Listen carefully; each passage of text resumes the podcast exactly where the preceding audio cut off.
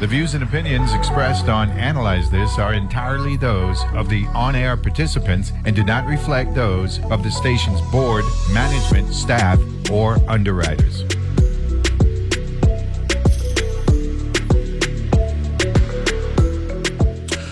And we're back here on Analyze This. Like I said, uh, it's a hump day edition and it's a beautiful day in paradise. We've got the Casino Control Commission here. We're wrapping up the conversation with them and then we're going to bring in um, the chairman of the um, legislature's appropriation and budget committee, um, Donna Frett Gregory. She's going to be joining us uh, shortly. But I didn't want to be rude to my guests because we don't live like that. And one thing we're good for is, is looking out for ours. So, uh, Ms. Purcell, you were you were wrapping up your thank yous with respect to entities like WTJX and other other other entities that um, play a part in assisting the the um, Casino Control Commission to address problem gambling. Um, and, and, and just how we're trying to get that message out. Mm-hmm. Like I said, um, appearing on local radio um, programs, airing PSAs, we're replacing banners um, with the national helpline information in heavily trafficked areas in St. Thomas and St. Croix. Um, um, um, encouraging our licensees and partners and stakeholders to also join in the efforts. Within the Virgin Islands Casino Commission, uh, we also have a voluntary exclusion program where a patron can come in and request to be excluded from the casinos from a period from one to three years. And we recently instituted a mandatory minimum period of six months that the patron must remain on the self exclusion list. But um, knowing that um, time is running, I think the tagline that we have adopted for this month the, the Casino Control Commission, no one wins with problem gambling. And that's the message we're, we're saying. No one wins. Not the problem gambler, not his family, his friends, colleagues, not our community. And we're trying to ensure that when gambling occurs here in the Virgin Islands, is done so responsibly and to address anyone or to just give them, like I said, hope and help that problem gambling can be treated and prevented. Thank you very much, Madam uh, Vice Chair, for that awesome, um, very articulate way of uh, addressing uh, an entity that people tend to tend for granted, take for granted, which is the, the risks and, and the negative uh, repercussions for the for the percentage of gamblers here in the territory. Mr. Chairman, um, in looking over what was the original casino re, uh, revenue fund uh, appropriations. They also had money in there for the village, the Virgin Islands Partners and Recovery and things. They just saw the legislature, and you know, I'm gonna, I'm gonna, I'm gonna defend it. I'm gonna defend that branch. Um, the the the vision and being responsible and addressing all of the the, the, the areas in government to include those who, who may be impacted by substance abuse, gambling, what have you, is there. It's just for us to carry out the mandate. Uh, yeah, absolutely. Uh, I, I do believe that that um, that allocation, you know, was was was dropped, and they, they they were receiving funding from from other sources. But the one, but the um, one that we have, we we we have a an entity called VI Alliance on Responsible Gaming. Mm-hmm. You know, where um, we would uh, fund these these efforts, uh, such as what we're doing now with the uh, problem gaming. Um, awareness month. Uh, later on in the year, there's a responsible gaming um, uh, month, and that's um, spearheaded by the uh, AGA, which is the American Gaming Association, which is the industry association, uh, the, the, Gaming Industry Association um, uh, uh, association. Mm-hmm. You know, so uh, that'll be coming on. But you know, we we we we want people to look at gambling, gaming, as what is what's intended to be a form of entertainment. But and as you mentioned, a, a, large number of people do in fact participate in gaming, and large people do game and gamble responsibly. But uh, we, we, we, we, we are aware that uh, some people may have some issues. And the, the, the, the uh, purpose of the PGAM, as we call it, um, is, is to inform people that they, if, if, they're, if they're having these types of issues, there is help. We plan to um, do more locally, you know, uh, uh, with that uh, funding. Uh, later on in the year, we're going to um, uh, uh, put out RFP so that we could for for um, counselors locally. So if they don't get the help that they need from calling the helplines. You know, they could go and see someone, you know, here here locally. I want to thank you, um, Neville you know, for uh, giving us this opportunity to, to, to, appear here on the show. And then we set uh, up that um that other appearance that particular month that you're referencing. Yes. Uh, down later on in the year as well. Correct. Right. Correct. So, so that'll give you at least two appearances here but, and analyze this. In well, I, I, appreciate being uh, here to analyze this and sitting on the couch and being analyzed. Yeah. But you know, I want to also give a, a, non-shrink like atmosphere. you know, give thanks to uh, and appreciation to uh, uh, my my colleague, you know, Vice Chair um, Herman Purcell, our uh, staff, executive staff, and our inspectors out yes. there on the field. No, thank you very much. Thank you so much. You. Great, great discussion this morning. Responsible discussion, most importantly. Exactly. And thank you very much, Madam Vice Chair, as well, Ms. Purcell, uh, for making yourself available this morning. Appreciate that. Thank, thank you, sir. You thank got you it. for the invitation. You, got it. you without a doubt. That's the Virgin Islands Casino Control Commission. Um, this month uh, is um, Problem uh, Gambling Awareness Month. So uh, um, if you know of someone, you know, talk to them. Let them know. Look, you don't have to. You know, you don't. You don't have to do it you know, and, and, and let them know. And, and most importantly, based on what um, uh, Commissioner Purcell said, um, you don't really see the indicators. So you don't be afraid to ask a question uh, in terms of uh, uh if you want to help uh, one of your uh, friends or, or, family members. Okay, so thank you very much to the Casino Control Commission for helping this morning. Now we're to transition straight over um, to um, the former uh, Senate President, thank you very much, my brother. Um, um, uh, the one and only Donna Frett Gregory, who uh, is serving her third term uh, in the Virgin Islands legislature. Um, she is the chairman of the Appropriations and Budget Committee. I believe uh, that's the term, the actual name, but she's going to correct me um, uh, very shortly. I want to say a pleasant good morning um, to Madam Leading Vote Getter out of the St. Thomas St. John District, the notorious Donna Frett Gregory. Good morning, Madam Senator. How are you?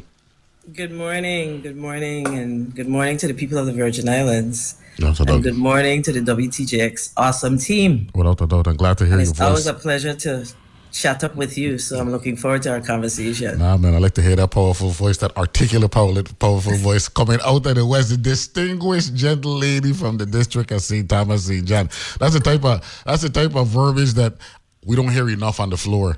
Madam Senator, and I'm hoping that uh, your members are listening. Yes. Maybe we should, you know, just start referring to each other like that and feel just feel better about each other and being in the institution. What do you think about that? I, I totally agree. Um, I think yesterday was such a good day because, um, you know, we did some honor and commends for a former senator and a former Democratic leader, uh, the former Senator um, George Good- Goodwin. And when it was my opportunity to speak, I shared with my colleagues that, you know, it's just such a good feeling when, you know, uh, former senators come back to say why it's a yes to honor someone that served with them, former Senator Roosevelt David and um, uh, what's his name? Gosh, uh, his name slips me right now. Jimmy O'Brien. How his name could slip me?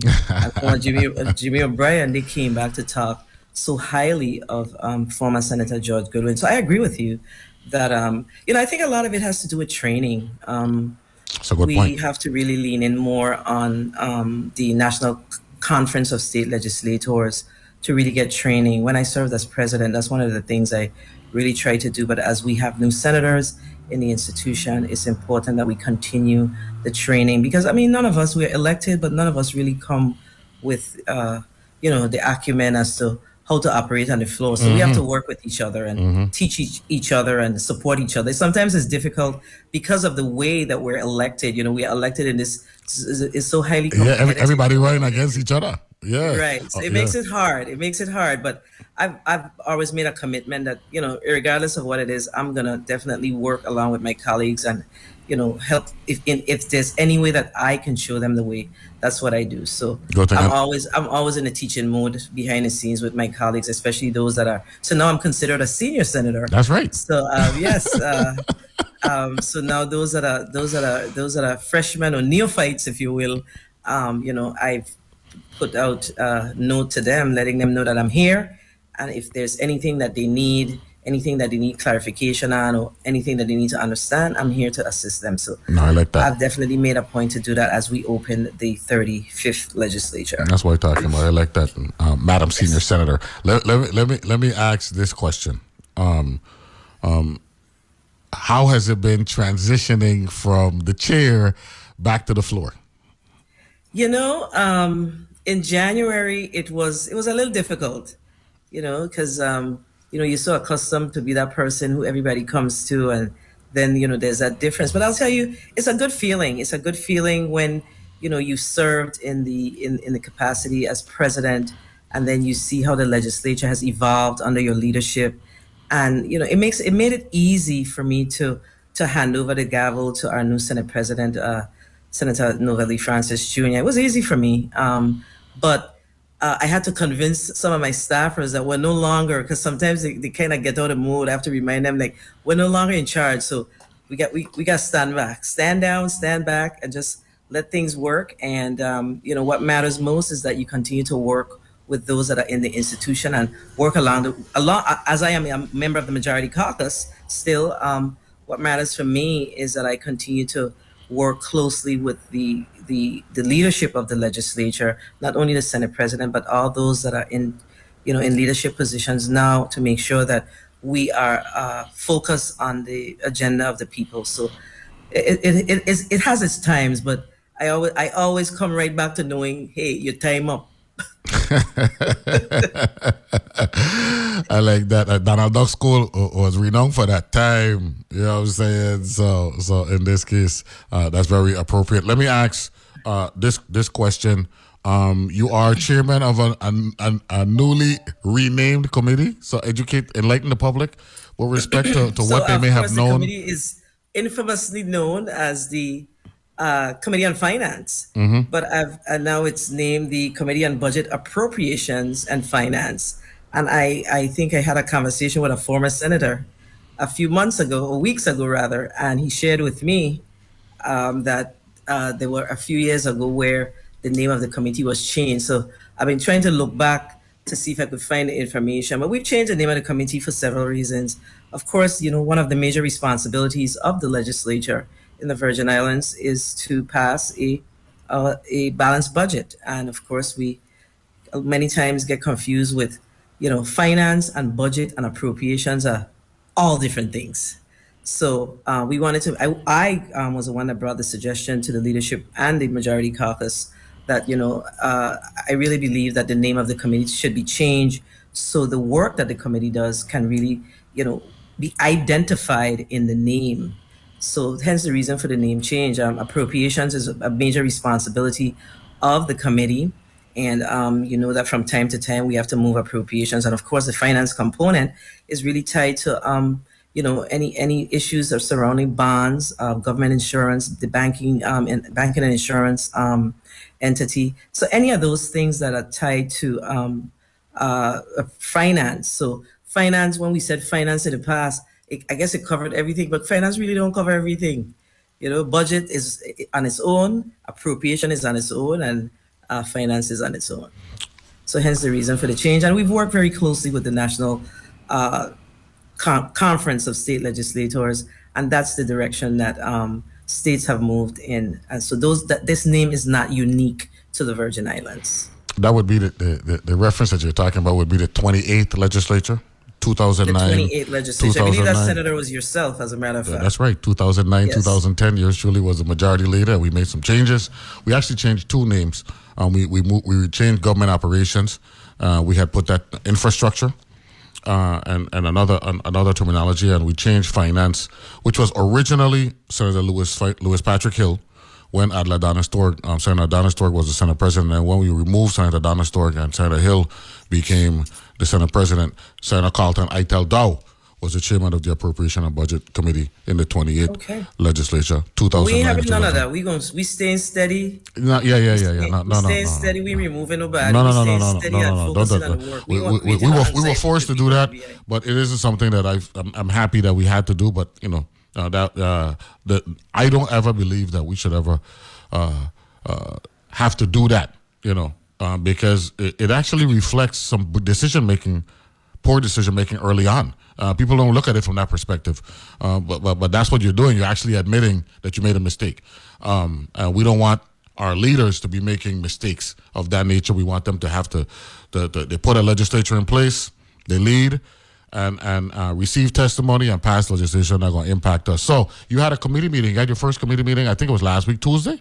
Yes, the, the twenty the twenty first first committee meeting. Very interesting meeting. It was an overview of, you know, the where things are in the government of the Virgin Islands, and um, you know, there was many revelations. Of course, uh, the members of the financial team were there. The OMB director, she fell ill and was not able to make it. So, um, I believe that the the Commissioner of Finance did an excellent job of representing the um, finance team. I, I, said to her after the meeting, I said, you know, he's a good six man you know, she came off the bench and she represented. So, um, you know, we wanted to do some fact finding and get some understanding because, you know, we've been hearing for uh, months that, you know, we had so much cash. So now hold, uh, now hold on a second. I, I, I, I want to, for, for the purposes of the audience listening, the, the chairman of the financial, the governor's financial team is the OMB director is the OMB director. Okay, so that's yes. when you when you make the reference of being a, a, good six a six man a six lady in this case. Six lady, six yes, lady. that would be the finance and chair. I speak in basketball terms. yes, had, yes, yes, yes. The, fi- the,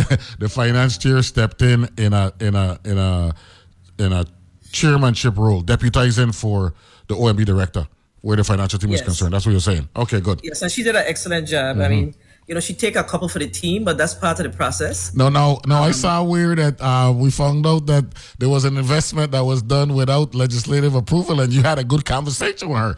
Tell us a little yeah. bit about that. Two hundred million is significant money. Two hundred million dollars, yeah, was um, was invested or, or, set aside, invested. something like that. Yeah. I mean, I mean, I, I, think government investments is important. I think it's it's, it's very um, it's definitely not short sightedness. It's it's it's the long game, but what matters is um, transparency. Yeah. I think um, if we're going to have a government where our people trust our government, we have to be transparent. And I, I believe that it's a good thing.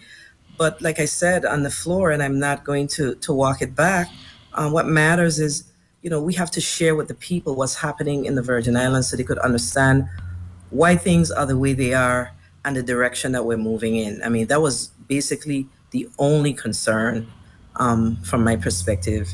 Uh, we should have had some information. I mean, in the testimony that was never said, uh, we spent an insurmountable amount of time talking about the ARPA funds, and those funds were ARPA dollars. There is um, within the ARPA rules and regs from the federal government, there is a opportunity for local, local or state governments rather, to um, invest those dollars because, of course, you know, part of the, the ARPA dollars was so, so states could recover so, you know, I, I don't see anything wrong with the investment. It's just how it was done. I agree. I, I, as you know, I'm pro legislature. You know, some people, you know, they, they might run from being, uh, being a member of the body and protecting it. I'll defend that body till the till the day I die because everybody is obsessed with the executive branch and they have the highest of respect for the judicial branch, which they should. But there needs to be equal respect for the first branch of government because that is the appropriating authority entity of the Virgin Islands. And, right. and we pass laws, and that's very, very important in a Republican form of government. We'll take a break. We've got Senator Donna Frett Gregory joining us, chairman of the Appropriation Budget and Finance Budget Appropriation and Finance Committee, joining us and analyze this today. We'll be back right after this.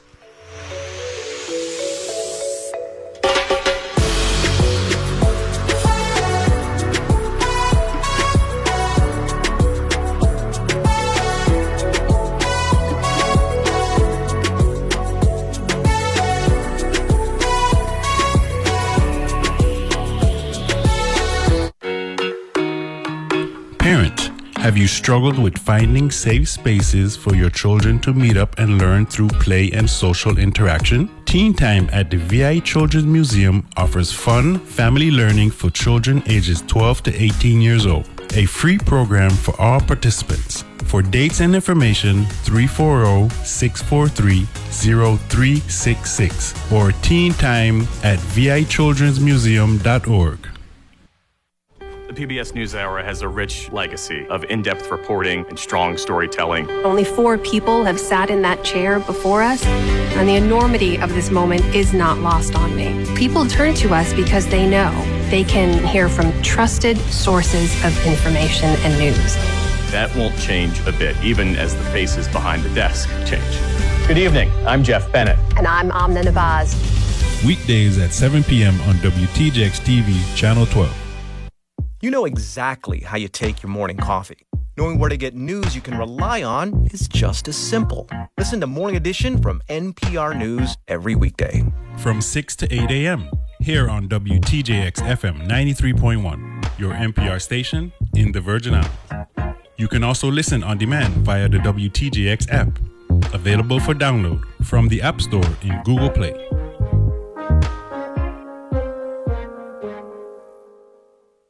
So I spent the past year trying to figure out what news designed for 21st century humans might look like. One of the things that really stuck with me was that we now know that humans actually need hope to get up in the morning. And I don't think as a journalist I ever thought about it that way. We're always looking for new and better ways to understand the world we live in. That's On Point with me, Meghna Chakrabarti. Weekdays at 1 p.m. on WTJX FM 93.1, your NPR station in the Virgin Islands.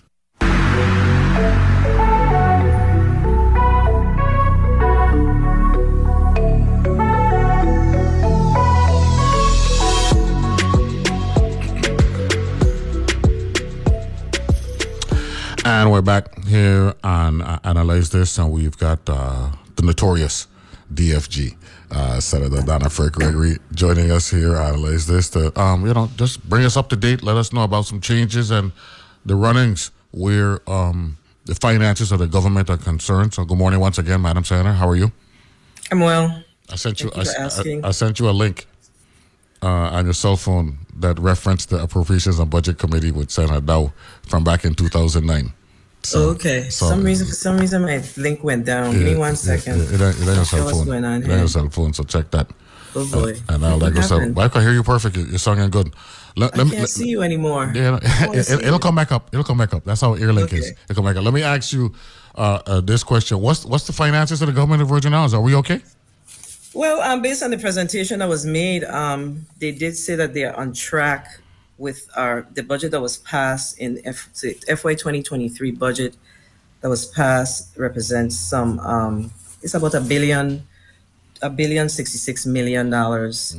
Um, of course, there's a number of sources of funds, but they indicated that they're on task. Um, I, we saw in the month of, I think it was December or November, where the corporate uh, taxes had a significant um, uptick, but that was because FEMA finally paid out to those uh, uh, contractors some a number of uh, those con- contractors some outstanding money that was owed over the years. Remember that challenge with the uh, contractors where they couldn't get paid. So we saw an uptick there. But when we look at the numbers, where you know we're seeing there's a dance, there's a dance, but uh, you know the, the concern that we had is one of the Department of Finance. Their information was not updated when you compared it to um, what's happening with the um, the Bureau of Internal Revenue. So we have to see those updated information. But based on what they said, they're on task. But my intention, and you asked about changes, is to continue to track it um, on a monthly basis and and hold them accountable. Because I believe that if we are not meeting our numbers, then um, we, we need to be, you know, relooking at our budget and making some changes. And if we are meeting our numbers, and which we will meet our numbers, I believe, based on the direction that I see things going in, um, you know, they, they talked about the, the fact that they have all of these projects coming online. So if, if we the, the, the anticipation of those projects is a big deal, that that's going to bring in a significant amount of um, funds into the coffers of the government. Well, let, me, But- let, me- let me stop you right there. Let me stop right there because I, I, I want to ask you this question before we get to that projects because we, the, I wanted to ask you about where, where, where, where, where do you think you are with respect to recovery, but that's a little bit down the road. I want you to give some perspective to our listeners because when you first um, came back home after matriculating on the mainland, you worked in the legislature and post at it. Yes, I And, did. a- and and you just mentioned the number of a billion sixty six million. I, I'm of the opinion that when you came back home, our budget was maybe a third of that, maybe forty percent of that number. Everybody was like, well, three, three, four hundred million max. Twenty-eight million or something. Yeah. So, so, I, so, so, so, so, I, I'm asking you now to explain to the public based on your understanding of numbers, like I was saying, St. Thomas, Numbers, right? Thomas. Right? How we have evolved where our budget has tripled in what 25, 30 years. That's that's that's significant. Well, it's significant, but the Virgin Islands has changed. It's an ever-changing landscape. So No, it's, naturally, you're no, actually, it's cost of living because remember, population is, is- has dipped. Right. The Yeah. cost of living has changed. Yeah. Um, Energy crisis. energy crisis. Uh, of course, uh, you know, government has to grow. And when I say grow, you have to salary increases are something that is, is, is you have to pay out Mhm. salary increases. So I mean, there's just so many factors that you know you have more um, more services that's being provided in, within the government. So naturally, you're going to see an upward trajectory of your budget.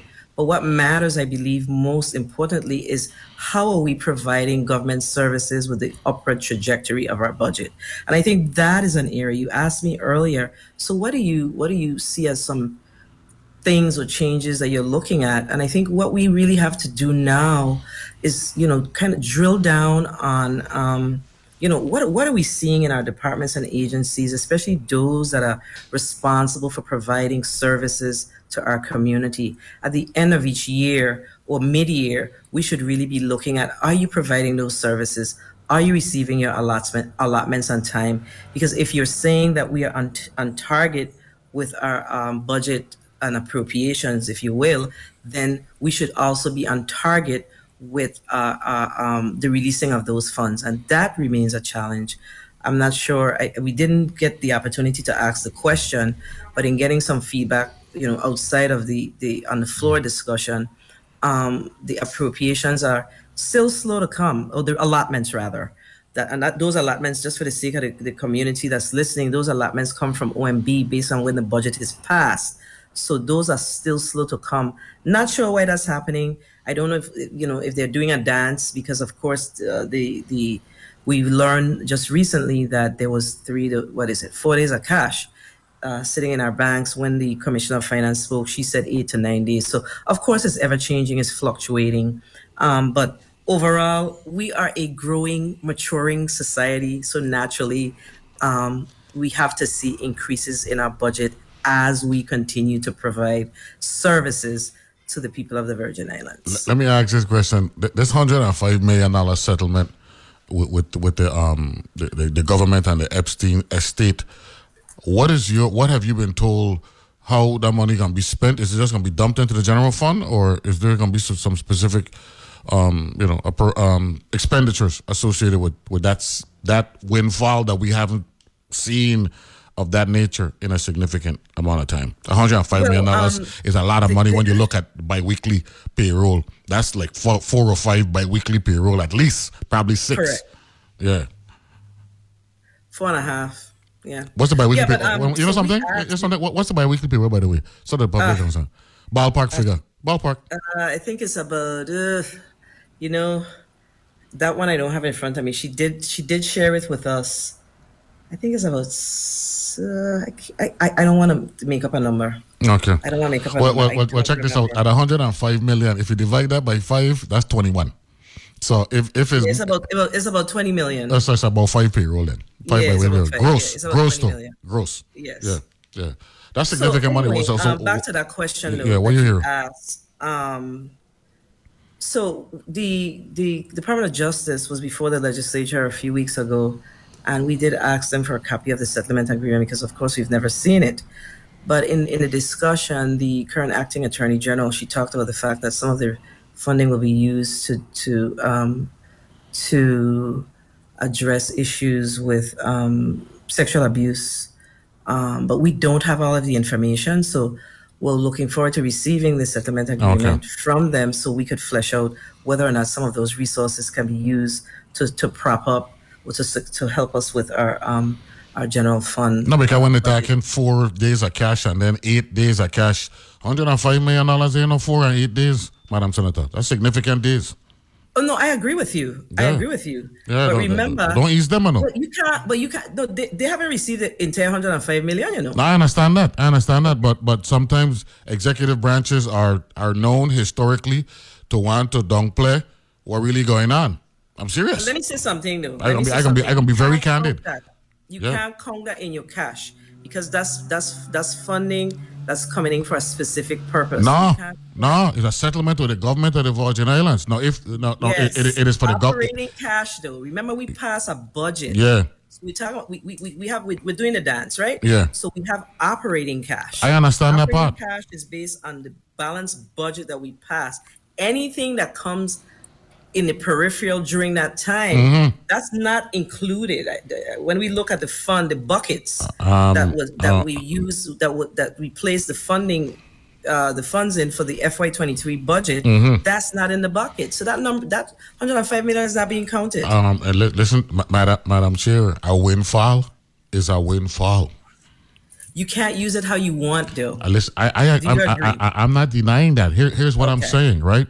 There are times when unexpected revenues and unexpended deficits happen, and that Correct. impacts the government's cash position at that particular time. That's the perspective that I'm speaking Agreed. from. Okay, so you're right? looking at it from the cash position. cash position. That's all I'm saying. And, uh, the days Agreed. of cash. That, Well, I agree with yeah, on yeah. that. That's all, that's all I was saying.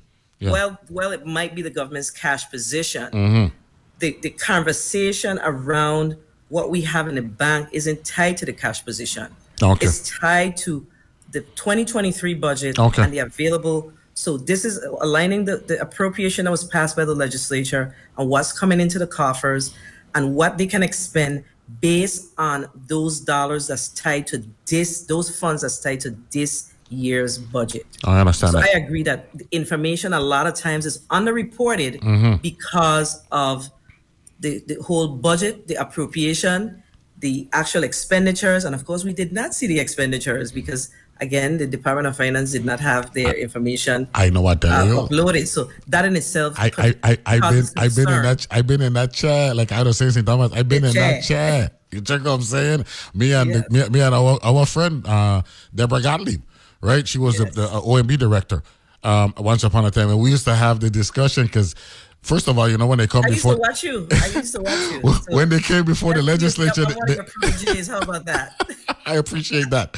I hope you, and and I know you learned. I, I ain't got to say I hope. I know you learned because you're you you're meticulous in paying attention. But one of the things I used to have fun with her, with with, with um. Uh, Madam OMB director at the time, Deborah Gottlieb, is you know they used to use the word deficit, right? And I used to say, um, Madam Madam Director, there's a difference between an appropriation deficit and an allotment deficit. Two different things, right? And what you said and what you just said too. Any any additional funds are coming to the territory. Exactly. Because I, uh, because remember now, our general fund has been depicted as the black hole when it comes to dollars, right? And as over the years, and and uh, we've done a good job. This administration has done a good job in terms of raising the But I want number to of say days. something to you. I Yeah. want to say something if yeah, you allow me. No, right? go ahead. No, go ahead. I want to make this point. Mhm. So, because I've been looking at states throughout the, the, the, the nation, and, you know, because of the COVID 19 situation, a lot of states had a lot of excess cash, Yep. right? California had record billion, peeves- record ninety-four Yes. billion or something like that. A lot of money. Correct. Yeah. And one of my pet peeves is as we close our fiscal years annually, we are never able to get from the executive branch how did we close the year? Did we close the year aligning with our budget? Did we close the year with excess cash? You know what the uh, the response is always? Oh, we have to do the audits. No, Yeah, man. Yeah, know we are yeah, man. Yeah, man. audits, Yeah, man. That's not good enough, have man. unaudited financials. And that's one of the things that I am going to really drill down on. Because if we have a, a excess cash in our coffers at the end of the year, the legislature should know that because there are decisions that should be made. I mean, states have done things like um, because of all those funds that came in, some states have reduced taxes. Some states have divvied up the money and gave to the, give give the dollars to their citizenry. There's a lot of things that can be done, but I believe that we are not. I believe we do not get information because I don't believe that from a legislative perspective we've asked for it or we know how to ask for the information and get it from the executive branch. I, I agree with you wholeheartedly. And, you know, the, the, the one thing, uh, um, by the way, let, let, me ask this question. Are you meet with the governor yet, man? The legislature? Are you meet with the executive branch yet, or man? For the for the thirty fifth um, no. legislature? I no, I we I no, we have not met with the governor. I'm come on, man. I'm hoping that the the Senate president will I, I, did have a well it's for the it's, it's, it's, for the governor to invite it's, for the later. it's for the governor to invite the the, Senate, the legislature through the senate president to come up to government house and let me sit down and rap exchange some thoughts matter of fact the, the earlier conversation i had uh, in the previous hour at the time um, then uh, then IRB director Marvin Pickering, who is now the chairman of the Casino Control Commission, he, took us to task when we when we held off on uh, uh, approving the nominations because of some financial issues and the logic that didn't agree. Uh, with what the with what the then governor said. These Listen, the, I'm with you. You know, I'm the, with you. These are these are the things that we. Yeah, I'm man. not in charge of the institution. Yeah, so I'm with you. Yeah, get gotta get that protocol together, man. You know what I'm saying? That's I, what I'm talking about protocol matters. I'm, I'm, fully in concurrence with you. You gotta get that protocol. That. Gotta get that protocol together, baby. The governor does not invite you. You need to invite yourself. there's a lot of work that we have to do together, right? I, I agree. I agree. So if we're gonna get this thing done, in, in particular, in particular, when the governor labeled himself a lame duck. You know what I'm saying? He did that. Yeah. Not the legislature. You know I mean? He did that. So that's why I think it's important. Uh, we got a couple minutes before the next break. Quickly, where are we in the eyes of Senator Donna Frett Gregory with our recovery? Because we're um, we're five six years in and we gotta get some stuff done. Things ain't working like it at the rate that we I, I think should. that we are. I think we are behind, um, and there's a lot of discussions around why we're behind. Um, I'm not necessarily sold on much of the conversation. I, I think that we need, really need to ramp up the conversations about where we are with the recovery. I know we, we have a disaster recovery committee in in the legislature, and I'm, I'm hoping to hear from a, that uh, have a see that committee meeting occur sooner than later, so we could really have a perspective. There's a lot of discussions about you know groundbreaking and different things, but as far as the recovery is concerned, um, you know we're still looking at our hospitals. There's there's nothing going on in in this in our, my district as it relates to um, you know the breaking down of, of the demolishing of, of, of schools that are you know slated for 100% replacement. So I, I think the recovery is still slow. Um, just the other day, we had a discussion with um, the the housing authority, and um, you know we need to see. We saw the demolition of our housing communities, but we are not seeing the rebuilding of the housing communities. So mm-hmm. it's slow. And um, one of the things, you know, we have an issue with housing stock here in the territory. And um, when we look at the, the, the, information that was provided, yeah, that that, that, that revelation that came out yesterday in recent days, that's that's unfortunate. Yes. Yeah, it's unfortunate. We're having a 2024 conversation around, um, and it's not even like a hard hard 2024. So it's very concerning. It's concerning, but I believe that um, you know we have to get the right people in, in in in these positions so they can really push and understand the, the, the real need and the real urgency, I think, is the conversation that we need to have. The urgency of moving these things forward. We know, though, you know, we have to give credit where credit is due, or, or put information out. We know that FEMA gives the territory a really hard time to make to approve um, these uh, PWs. I think that's what they call them now. Um, th- th- th- there's been a challenge there. Um, and then, of course, we have the issues. The views and opinions uh, expressed on supply and demand. Entirely um, those you know, supplies the... being available as a result of COVID. So there have been a number of challenges. But what I think is important that is that we lay out that roadmap, and of course, that roadmap can't be laid out from the legislative branch. It must be laid out from the executive branch. Agreed. Agreed. Agreed. We'll take a break, final break, and we'll come back and we'll uh, put a nice bow tie on an awesome conversation with Senator Donna Frett Gregory, chairman of the Budget, Appropriations, and Finance Committee in the 35th Legislature. We'll be back right after this.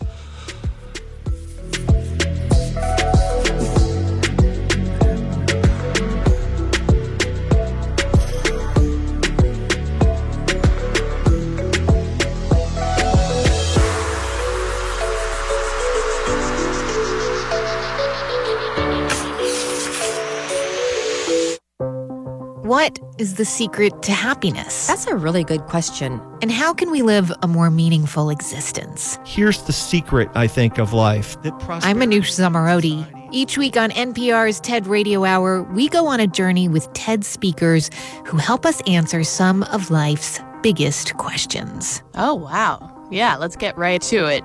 Join us. Saturdays at 4 p.m. here on WTJX FM 93.1. These days, people go to great lengths to shed the stress of daily life.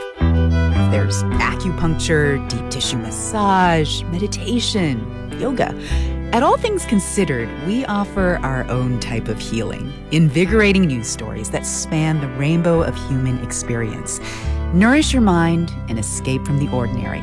Weekdays on All Things Considered from NPR News. From 5 to 8 p.m., right here on WTJX FM 93.1. A new year equals new business opportunities at Bank of St. Croix. Bank of St. Croix offers deposit banking products, business online platforms, and commercial loans. Their SBA lending department offers financing options and access to capital for businesses. Bank of St. Croix has two locations one in Gallows Bay, 340 773 8500, and one in Peters Rest, 340 713 8500. Bank of St. Croix is an equal housing lender. BankofSt. Some people won't give you the real talk on drugs, but it's time we know the facts. Fentanyl is killing people. It's a powerful opioid, often made illegally and commonly mixed with illicit drugs. It can even be pressed into counterfeit pills that resemble prescription medications. Just two milligrams, about the size of a few grains of sand, can potentially be lethal. This isn't an ad to scare you, but it is an ad to make you think twice. Get the facts. Go to realdealonfentanyl.com. This message is brought to you by the Ad Council.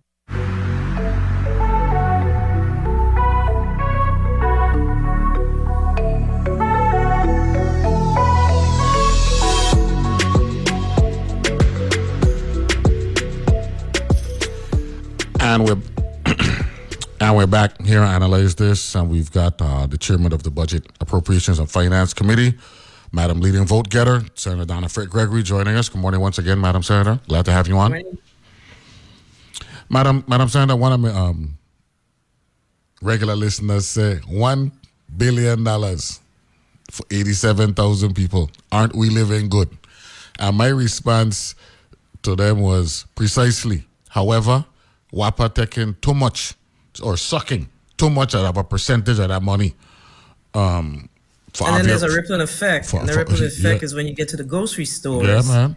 Yeah, man. 'Cause dispose seen it's all about as it's all well, about so- disposable income in a consumer driven economy. So the question the question is, um, any any good news? You hearing anything from the legislature perspective where our energy crisis is concerned? Because one one thing that one thing about the, about this audience and analyze this when they hear WAPA and they go up fast. So anything you hearing anything, man? Help us out. Well, um, So we know I work hard to try to put some on- policies in there's a place. committee on energy, but this is what I'll say, and I think I said it on the Senate floor uh, just uh, the other day that you know, in order for us to resolve this issue, you know, the the executive branch can't move in one direction, oh, and, and the legislative branch move in a different direction, right? So, in the testimony of the OMB director, uh, she talked about the resources the, the monthly allotments that's currently um, going to the coffers of WAPA. And then she indicated that um, I think it's by May that those funds will run out. And then she said something that really was, it peeved me when she said, and the legislative branch will have to figure out the, the resources. And from my perspective, I, I believe that, you know, making those types of comments without is so, so, somewhat a little disrespectful because you know in order for us to to really look at how we will be addressing this crisis uh, we have to work together. So the legislative and the executive branch must come together to begin to solve this issue. We cannot solve this issue in a vacuum. When i served as president i think it was somewhere in november or october i wrote a letter to the governor saying listen we need to have a meeting with you uh, along with the delegate and um, the folks from WAPA so we can begin to have the conversation around where we're going with this. What can we do from the legislative side? What are they doing on their side? You know, you know what is what's ev- everyone is doing to address this issue. Um, we did have a quick meeting. Um, I did not leave the conversation. I use this term feeling warm and fuzzy Um, and since then, we haven't really heard anything. And again, it goes back to what you said earlier. Uh, this issue is a critical issue that's affecting not some Virgin Islanders, but all people Correct. that work and live here. And it's a matter that really needs to be on the forefront of our agenda as elected leaders in the territory. This matter, you know, we talked about the issues with GRS, then we see other things bubbling up on top of that now. But we have to we have to hunker down and drill down on where we are, where we're going with the energy crisis in the territory. And you know, we the, the, the new executive director for the Islands Water Power Authority was hired, and I, I'm not sure what what's happening there. So we are literally in the dark. If we want to, if I'm going to be upfront with you, at least from my perspective, um, we don't have any information. So again, we have to get to the table and have the discussion with the governor to find out exactly where he's going. I know he took several trips to Washington D.C., but you know, don't, don't, my perspective on this is, you know, don't make all your decisions and then send on your notice to the legislatures to say, oh, we want this and we want it from here. That that's what creates anxiety amongst the community. Let me ask you this question then. I want you to, to, to take two minutes to, to, to, to speak to this. Speak to the private sector. You, you are the, the, the, the chair of uh, the finance committee. I just mentioned we're a consumer driven economy, which means that we need money circulating throughout the, the Virgin Islands because we're not manufacturing like, like we once did back in the day. Um, instill some some confidence in, in the private sector. Uh, uh, uh, uh the heart, the heartbeat, because we're, we're, a small business jurisdiction. The heartbeat of the Virgin Islands, and and and let let them know that you know we're aware of how important they are, where our existence is concerned, and that you know we're not going to do anything uh, to undermine them because they have enough hardships as it is already. Oh, absolutely. Um, you know, as you said, the private sector is the backbone of our community. Um, you know, the funds that the monies that we raise come from, you know, the taxes of our private sector, and our responsibility is to make sure that we are able to ensure that, you know, we support the private sector, and that energy crisis is one of the major components to supporting the private sector. Because once you support the private sector, then it trickles down to the citizenry. You see that you, we will see the reduction in the at the pump.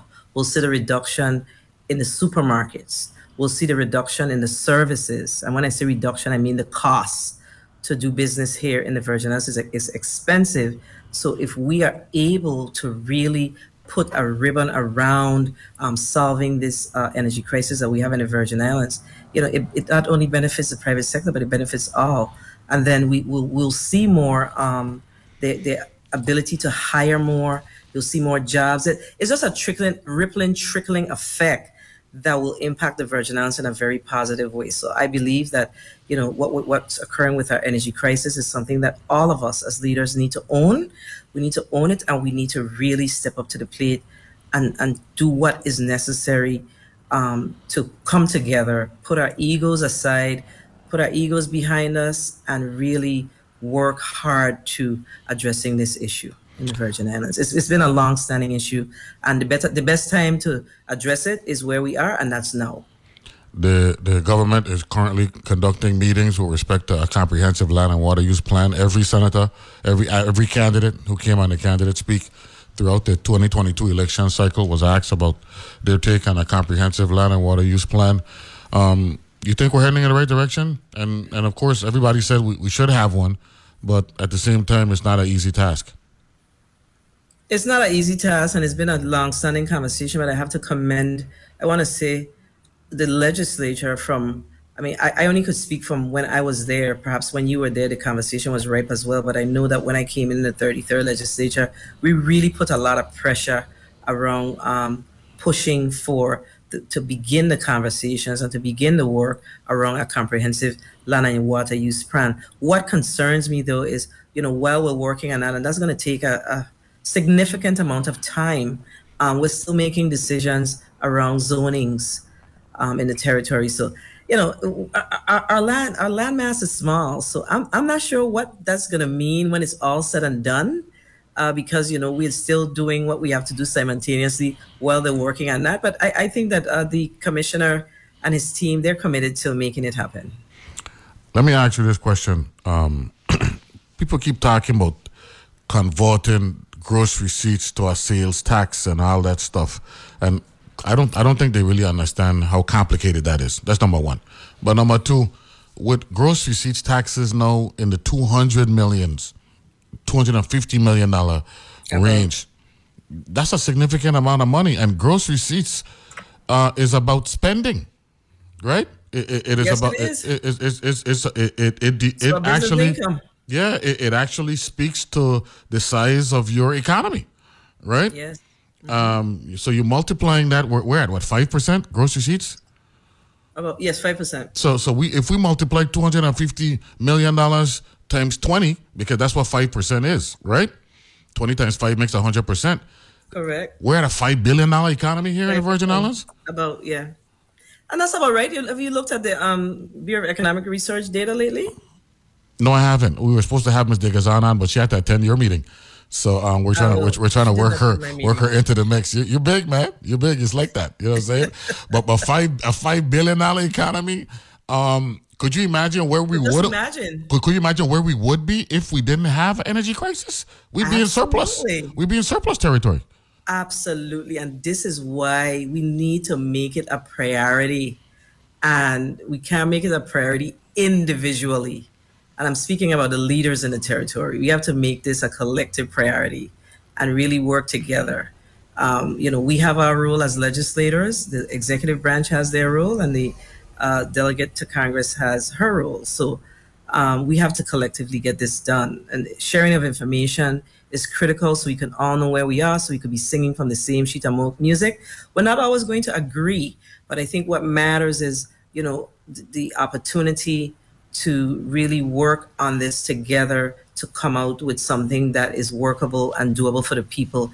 And it's not going to happen overnight because we know that as long as I can remember, um, as a young girl here growing up in the Virgin Islands, um, we've always had issues with our Virgin Islands um, Water and Power Authority, but I think the issue has compounded significantly because we have not really given it the uh, the deep attention that that it needs. Uh, but- we but probably, but need, probably need some real restructuring. Um, you know that we passed legislation. But, Madam Chair, Madam Chair, we, we we got recovery that's supposed to help fix this thing, man. yeah, but you, you, you, but the recovery can't fix it if you don't have a plan. No, no, no, no, no, The- no, no. Don't get me wrong. You need a, you, you need sound infrastructure and you need a quality policy as well. I ain't denying Absolutely. that. I ain't denying That's that. it. But the recovery, the recovery deals with the infrastructure, and that needs to happen, man. I'm serious. So we sh- and we should be better for. You know, the thing about it is we have billions of dollars. We have eight billion dollars, and we we're hearing that we could possibly receive another four billion. Yeah. Twelve billion No, dollars. no, no, no, no. We don't we, we don't get two out of that four already. So we, the ten, because remember is is, is, is Yes. wastewater, right? Is wastewater for St. Croix first. That done lock in already, and St. St. Thomas, St. John gonna be locked in shortly. So that's the four billion dollars, four billion that the governor would have be that the governor referenced in the state of the territory. But so we should be what? We should be better for it. Yes. When it's all said and done, we have to be able to show that yes, these leaders that served during this time, they really pushed and made a difference. And I think that's what really matters. That's what people want. People want to see that we are working together. We are working towards improving the livelihood of the Virgin Islands. Mhm. But again, I say it all the time.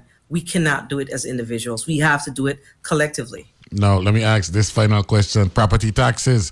What's the ballpark figure? And and and quickly, is there any relief for native St. Johnians given what it deal with over there? That situation is unique.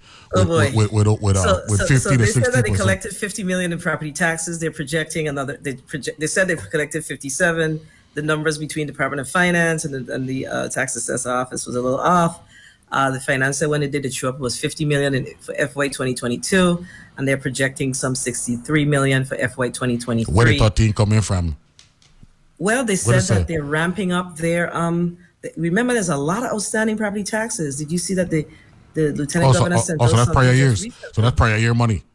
Correct. So Oh, it- well, okay, okay. once it's collecting that, yeah, you can't. No, no, no, no, no, no, no. I, no, I'm sorry. No, no. Check this out, right? It- remember, we had the big issue in 2008 on the way they wanted to bump property taxes from 50 to 60 mil, and now we find out the majority of that 10 million dollar increase would be on the backs of the the, the, the St. Johnians, and that's why me, Positive, Rodney, Louis Hill, uh, um, um, Juan Figueroa-Serville, even Sean and and um, Carmen Wesselhoft said, "No, man, it's a problem. We can't deal with that." So when you so so, I just want the public to understand what you're saying.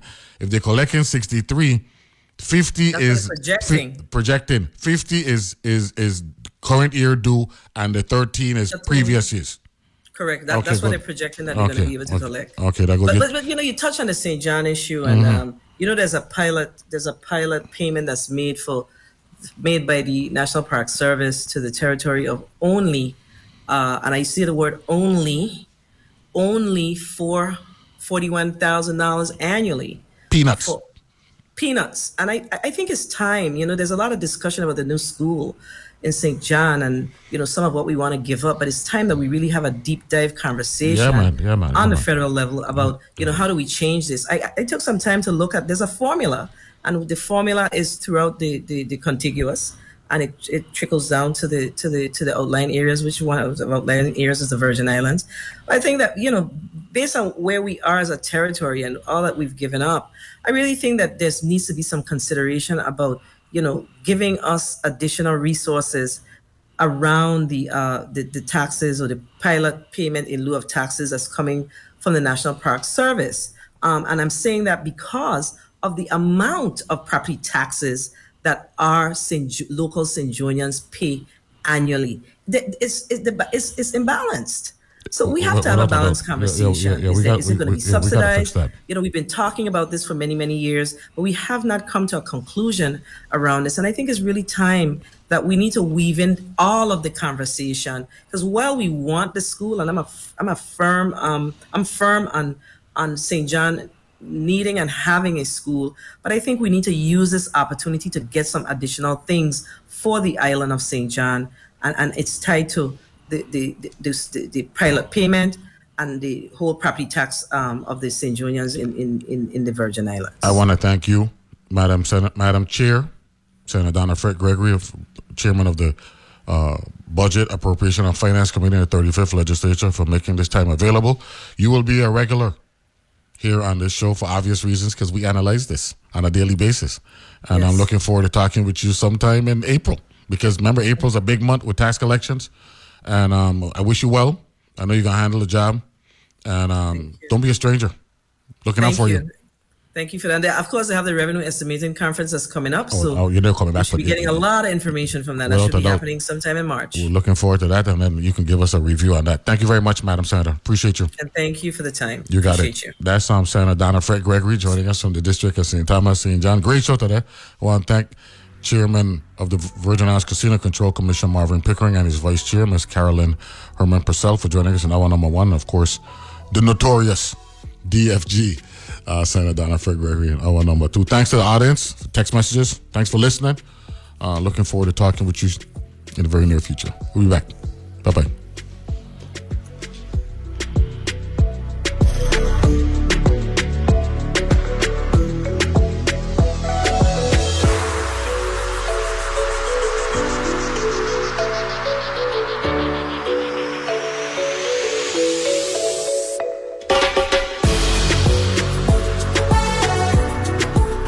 Views and opinions expressed on Analyze This are entirely those of the on air participants and do not reflect those of the station's board, management, staff, or underwriters. On Wait, Wait, Don't Tell Me, we are not afraid to stand up to the high and mighty like Jeff Bezos. He had that big cowboy hat on. he looked like like a shrink ray had hit Garth Brooks. I'm Peter Sagal. Join me as we speak truth to power, at least until power agrees to buy us out, on Wait, Wait, Don't Tell Me from NPR. Saturdays at 1 p.m. and Sundays at 2 p.m. right here on WTJX FM 93.1, your NPR station in the Virgin Islands.